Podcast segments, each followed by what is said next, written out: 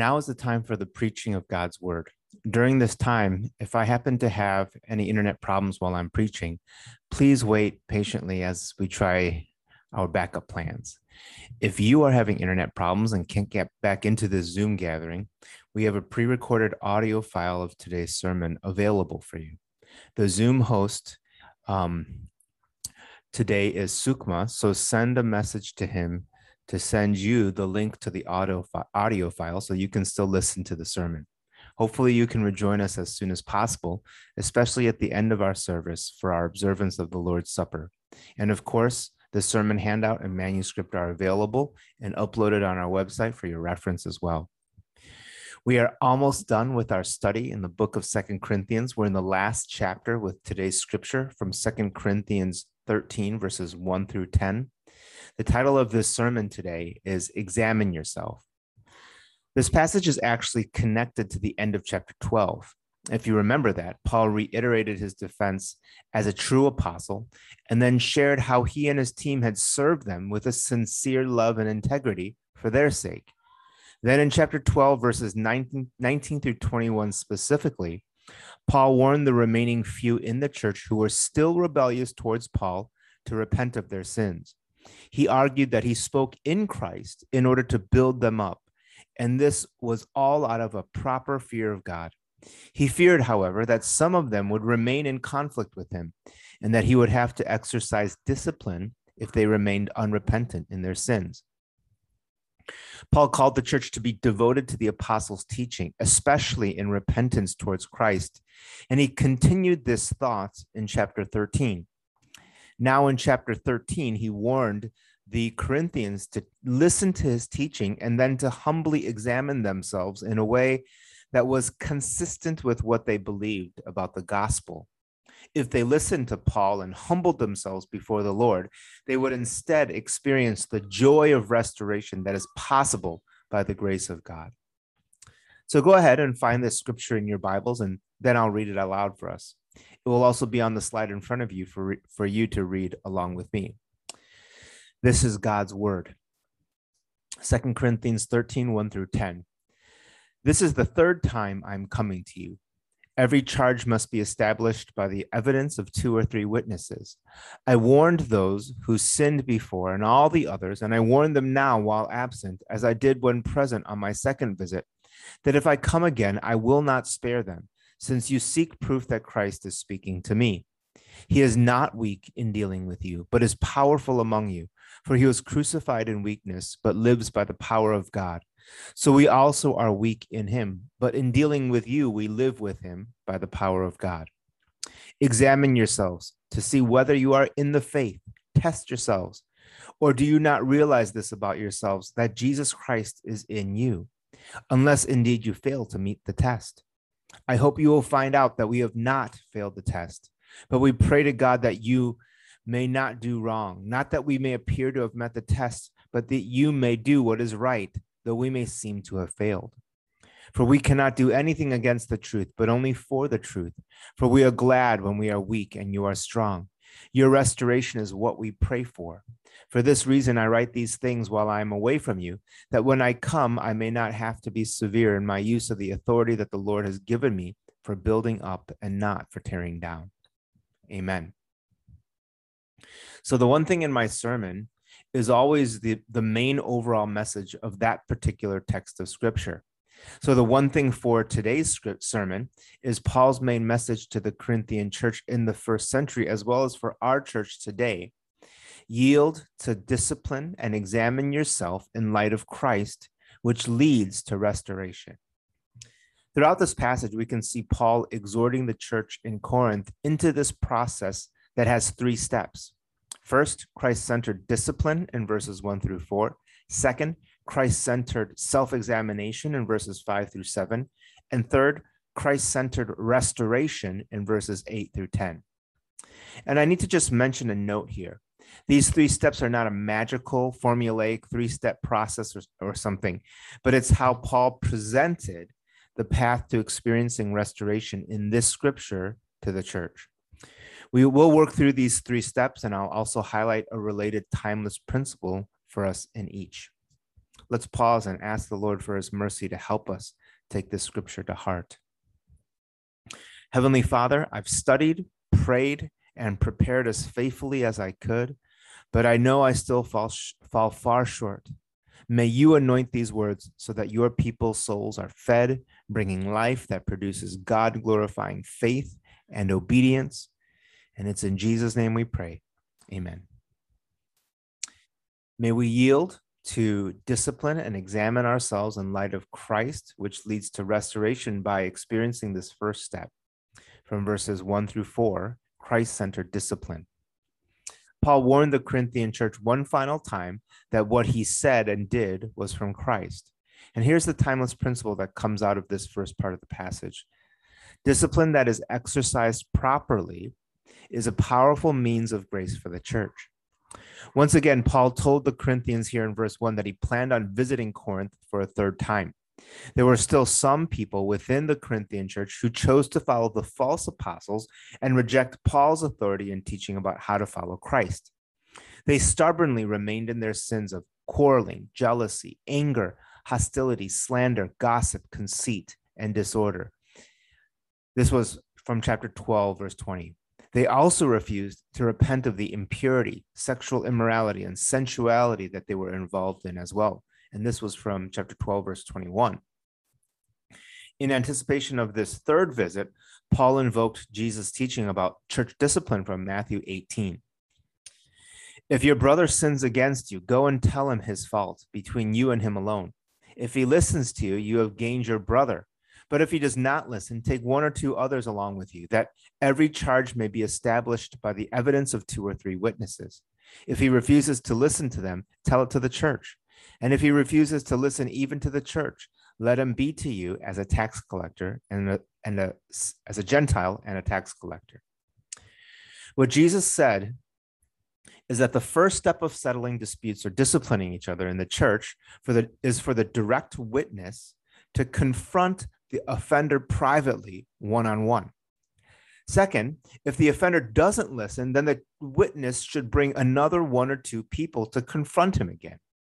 Then, eventually, if the offender refuses to take responsibility and repent for his sins, even after bringing it up to the elders of the church, the final step that the church and its leaders were supposed to do was to remove the offending person from the church. Now, what's important to know is that the goal of discipline at every step of the process is not to punish and condemn someone for who is doing wrong. The threefold goal of discipline is always positive. It is to uphold the honor of Christ and the church's witness to the world. It is also to protect the rest of the church from the negative influences of unbiblical thinking and behaving. It's also for that person to be restored in their relationship with the Lord.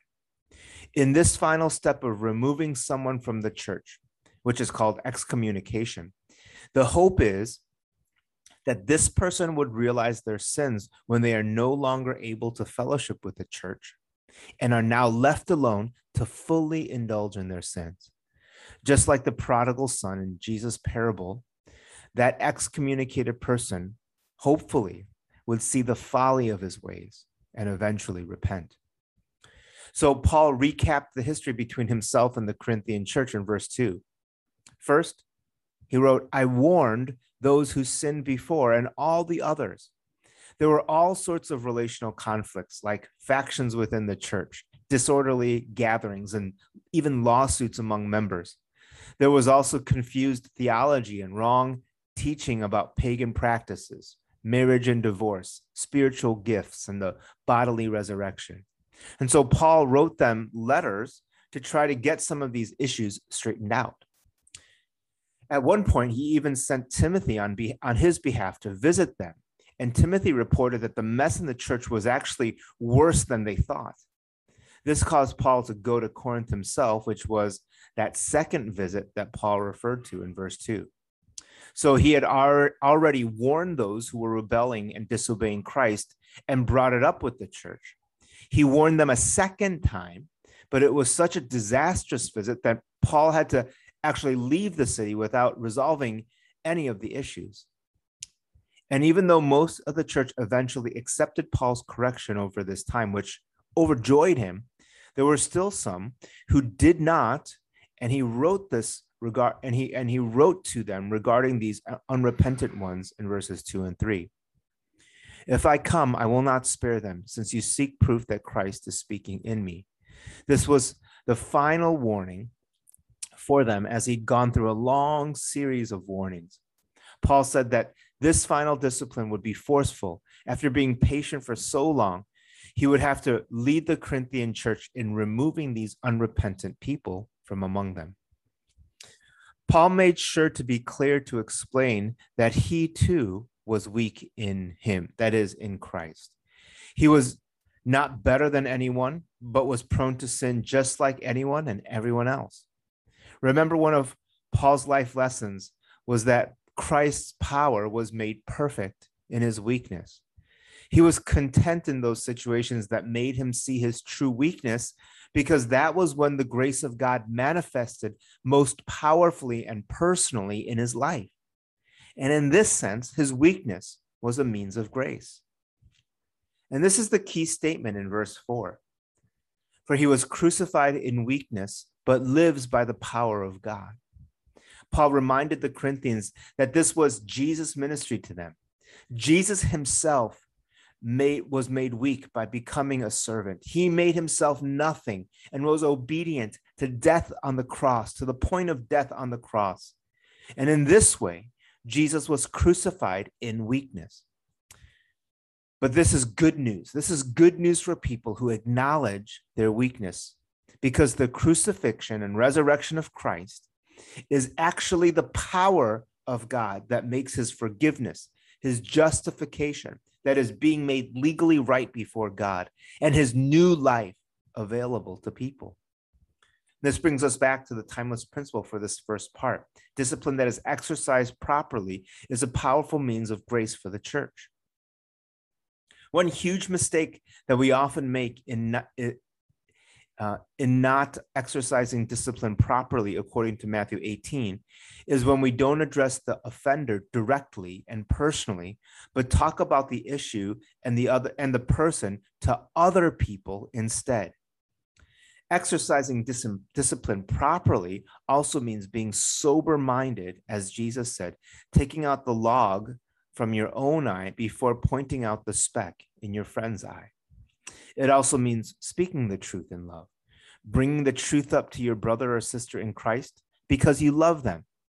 This is extremely important because so often we don't bring up issues to people when we see them because we feel insecure about doing so.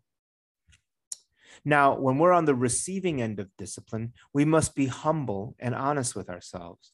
Whatever the motives or tones of the person bringing up the issue to you, still have a keen ear for the truth of what he's saying.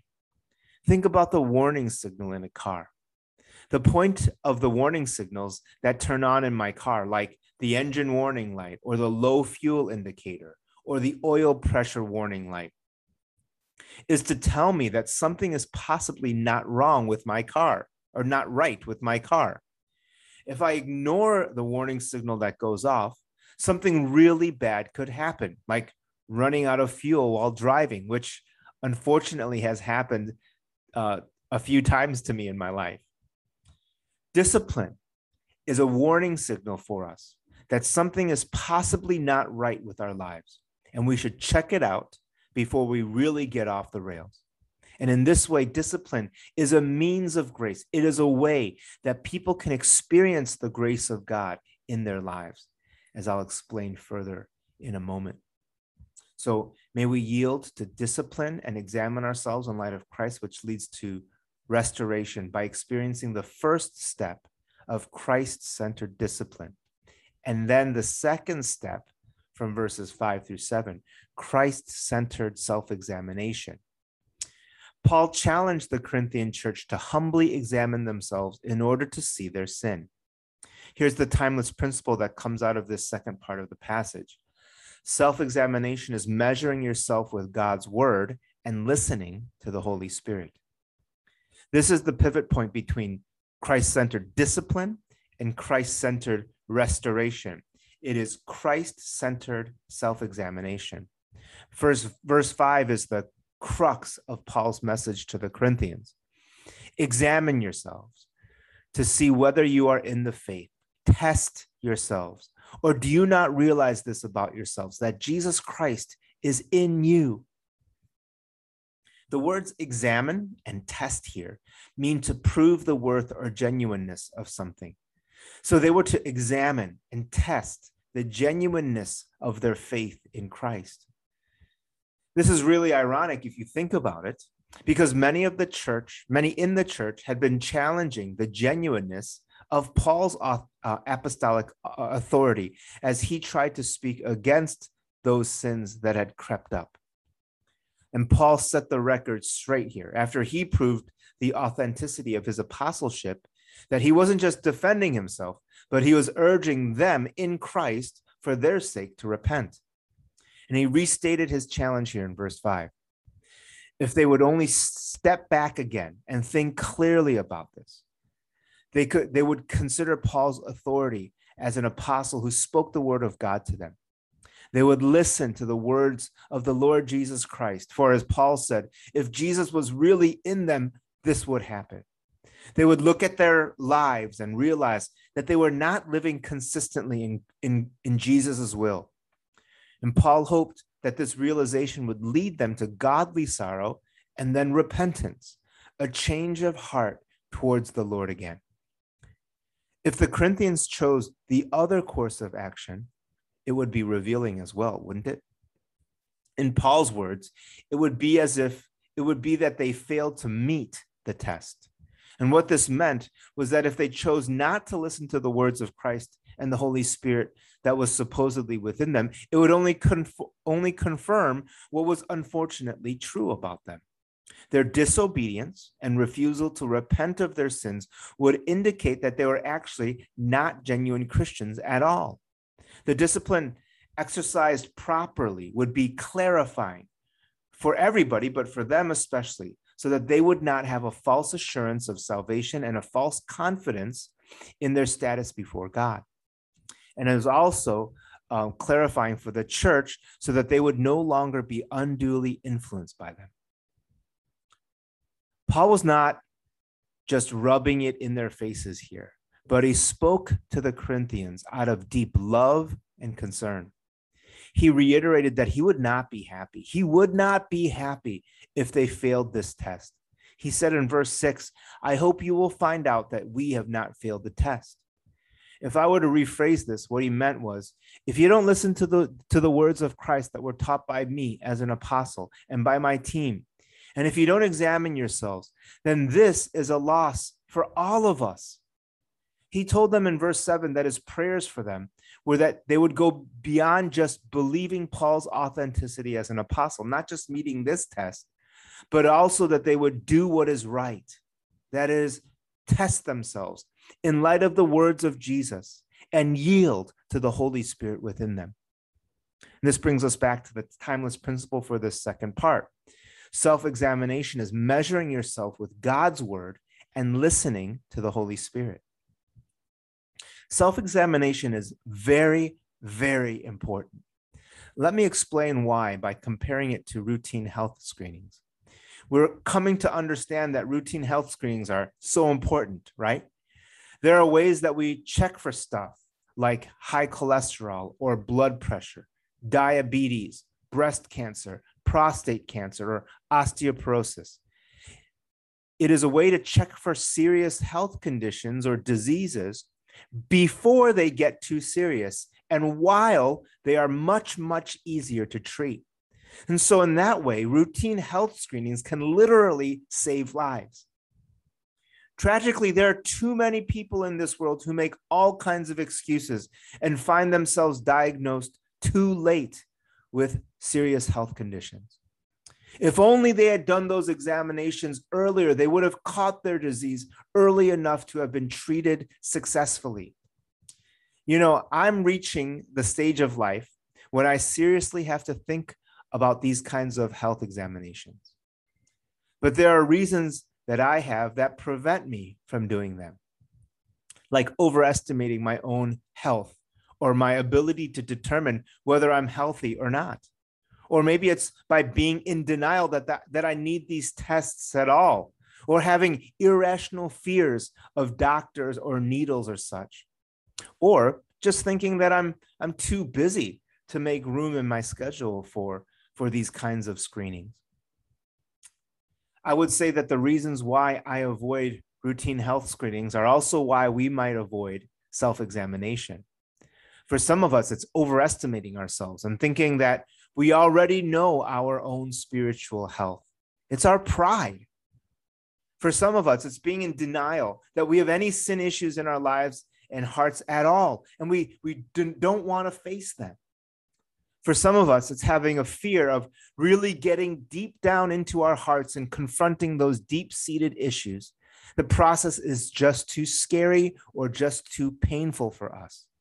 For some of us, we just don't give ourselves the opportunity, the time, or the space to really look at what's going on beneath the surface. And so, can I ask you at this time to pause and think about what keeps you from honest, humble self examination. Another important part of self examination is measuring yourself with God's word, not just with what you think is right or what others think is right. When we measure ourselves with God's word, it reveals the holiness of God, that He is infinitely more righteous and just than we ever thought. And it also reveals the depravity of our own hearts, that every part of our actions, motives, desires, and thoughts are corrupted with sin.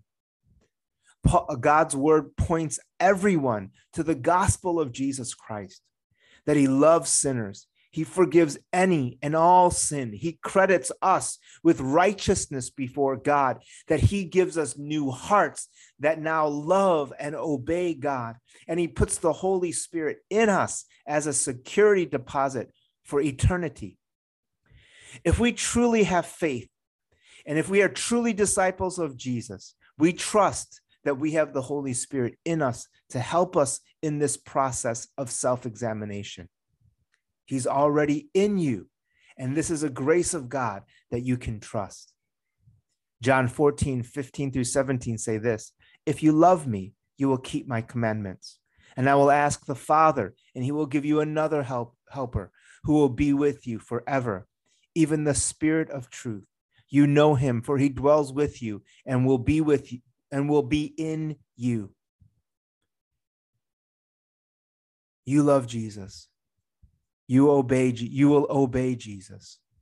The holy spirit dwells in you to help you live in this truth. Self-examination that is christ-centered is spirit-led and leads us to these conclusions and helps us to land on the rock of our salvation jesus christ for the mercy and grace that we need. This is what paul is doing in this scripture. So if discipline is like the warning signal that alarms us that something might be wrong, then Christ centered self examination is honestly and humbly doing the checkups in our hearts and lives, testing whether they're consistent with what the Bible says about his holiness, what the Bible says about our sinfulness, and what the Bible says about our hope in his salvation that is found in Christ. So may we yield to discipline and examine ourselves in light of Christ, which leads to restoration by experiencing the first step of Christ centered discipline, the second step of Christ centered self examination, and finally, the third step from verses 8 through 10, Christ centered restoration. Paul shared his heart to the Corinthians that the end goal was for them to be restored in Christ. Here's the timeless principle that comes out of this third part of this passage the gospel, when applied in our lives, leads to experiencing Christ's restoration. Look at Paul's resolution as he passionately shared these final words to the Corinthians. Here's verse 8 first. For we cannot do anything against the truth, but only for the truth. And so you see here, Paul was constrained by the truth. He lived in the truth of the gospel and he led others to live in the truth of the gospel as well. This included the Corinthian church, even though some resisted his exhortations and rebukes to do so. He went on to say in verse 9, For we are glad when we are weak and you are strong. Your restoration is what we pray for. Paul wanted the Corinthians to be strong in the grace and power of Christ, even if it meant for Paul and his team to be weak. That is, allowing their reputations to be questioned and challenged by others. That is, by spending a lot of their time, energy, money, and tears.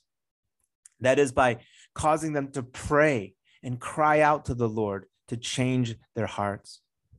The Corinthians would be truly strong if their faith was solidly on Jesus Christ, which was what Paul ultimately wanted.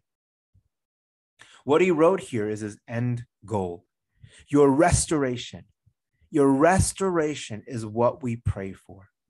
He had exercised Christ centered discipline many times with the Corinthian church. This led them to Christ centered self examination, measuring themselves with God's word. This is the truth and listening to the Holy Spirit who would prick their consciences with the truth. And the end goal to centering their faith in Christ was Christ centered restoration. And restoration is an awesome part of the gospel. Amen. The word restoration can be understood this way to catch the right meaning that all may be right with you, or that all may be put in order. That's what we mean when we're talking about restoration. It's the way that things are supposed to be. When the Corinthians would allow the gospel to work within them, submitting to, to Christ centered discipline and doing some honest, humble, Christ centered self examination, there is a genuine change within them. Remember all those issues in the Corinthian church? Well, restoration of the relational conflicts could look like this those factions within the church would melt away and there would be a sweet unity of heart and mind instead. Those disorderly gatherings would be replaced by times full of loving and building up of one another. Those lawsuits that riddled the church would be settled, and people would resolve their problems constructively and graciously on their own. Restoration of theological confusion and wrong teaching could look like this that mixing in pagan practices would be seen with biblical clarity and conviction. Broken marriages and easy divorce would be transformed into healthy, God reflecting marriages that fought to stay together. That proud, self serving practice of spiritual, uh, spiritual gifts would be eclipsed with loving and uh, diverse service of one another for the glory of Christ and the edification of the church body. Wouldn't these things be awesome to experience in our church too? Paul reiterated his purpose in verse 10. For this reason, their restoration, I write these things while I am away from you, that when I come, I may not have to be severe in my use of the authority that the Lord has given me for building up and not for tearing down. So he's been writing them, and he wrote them now to discipline them he really did not want to exert his apostolic authority and have the church remove them from their congregation. He used this authority to build up the Corinthian church, not to tear them down. And actually, it's really important to see that the only way here that he could that he could actually tear them down was to not do anything at all, to not speak up or discipline them. He was building them up by disciplining the few who were causing the problems and those who were dishonoring the name of Christ. He was building them up by exhorting them to move towards restoration in Christ. And this brings us back to the timeless principle for this third and final part. The gospel, when applied in our lives, leads to experiencing Christ's restoration. Here's one real life connection for us we're still doing tons of premarital counseling, which is a big praise God for our churches, in which we spend a lot of time counsel, uh, teaching future husbands and wives how to resolve conflicts. And we tell these couples that conflicts are inevitable when in deep, real relationships. And actually, conflict is the price couples pay for greater intimacy, as long as they learn how to come to a win win resolution. In other words, the restoration of marriage relationship produces greater intimacy, cherishing, and love for each other. After those conflicts, that restoration produces greater intimacy, cherishing, and love in a marriage relationship. I would also say con- that conflicts are inevitable when real deep relationships happen in the church. This is supposed to happen in the church. And actually, conflict is also the price that churches pay for greater intimacy as we learn how to resolve them in light of the gospel of Jesus Christ. The restoration of relationships with fellow brothers and sisters in Christ as spiritual family produces greater intimacy with each other accepting and even appreciating others' differences. It produces loving and cherishing one another. And even more so, even more so, the restoration of relationship with the Lord after we go through this process of Christ-centered discipline and self-examination and restoration produces greater intimacy with the Lord Jesus and more appreciation of the holiness and glory of God and produces more pure, undivided love for Him. You know, there are lots of people that I don't naturally click with or that I've gotten into conflicts with. For example, one time I was venting to my wife about someone with whom I had just had a, a very heated conversation. And surprisingly, she was she was not on my side, but told me that I was the one that, uh, that was reacting defensively and not really understanding that other person's perspective. So those words of informal discipline to me stung my pride a bit. But after some self examination, the Holy Spirit helped me to see that she was actually right. I was act, reacting defensively, and I and I, I was not really trying to understand that other person's perspective. There is scripture that says to put on kindness, humility, meekness, and patience. And so I repented and I followed up with that person, apologizing sincerely. To be honest, the issue was not fully resolved right away. It took a while for our relationship to improve. But I can truly say that, that now I truly respect and love this person. The restoration I experienced was not only involved, not only involved changing underlying heart issues in myself, but also involved gaining a stronger friendship with this person in Christ. This kind of restoration can happen in our own hearts and can happen in our relationships. Restoration affects the entire church. Imagine if all of us were committed to this process. Proper biblical, truth in love discipline, sometimes formal, but more often informal. Then humble and honest self examination measured by the word of God and yielded to the Holy Spirit, ending in restoration that leads to greater love for Christ and for others. What a beautiful, healthy, Christ centered church we would be. Amen. May we examine ourselves in accordance with faith in Christ, which leads to restoration by experiencing Christ centered discipline, self examination, and restoration. Now, let's conclude with the life application. Here are the next steps that we can take in light of what we've learned from 2 Corinthians 13, verses 1 through 10. First, humbly participate in Christ centered discipline within the church trusting in Christ's restoring power in us and in others. So we give and we take Christ centered discipline. What I mean by that is be committed to speaking the truth in love to your brothers and sisters in Christ. After humbly examining your own heart and life, make sure that you take those courageous steps. But also be committed to receiving Christ centered discipline when it comes up in your life with a humble heart that doesn't make excuses, that doesn't get personally offended, and that listens carefully. Let's start this process and keep in mind that the end goal of that the end goal is experiencing Christ-centered restoration in our lives, which we want. Second, honestly examine yourself with God's word, listening to the Holy Spirit, trusting in Christ's power, restoring power in us and others. Let's also take that second step when the ball is in our own courts. Confront the ugly truth regarding your own heart, with, the, with your own motive, regarding your own thoughts and actions by looking into the scriptures and by yielding to what the Holy Spirit convicts you about. This is a great thing to exercise practically in our life groups. It'll take some time to form that family in your life group, but at the right time, the price that we'll need to pay for that Christ centered restoration is humbly participating in Christ centered discipline, then honestly examining ourselves with God's word and listening to the Spirit. Praise God for his word. Amen.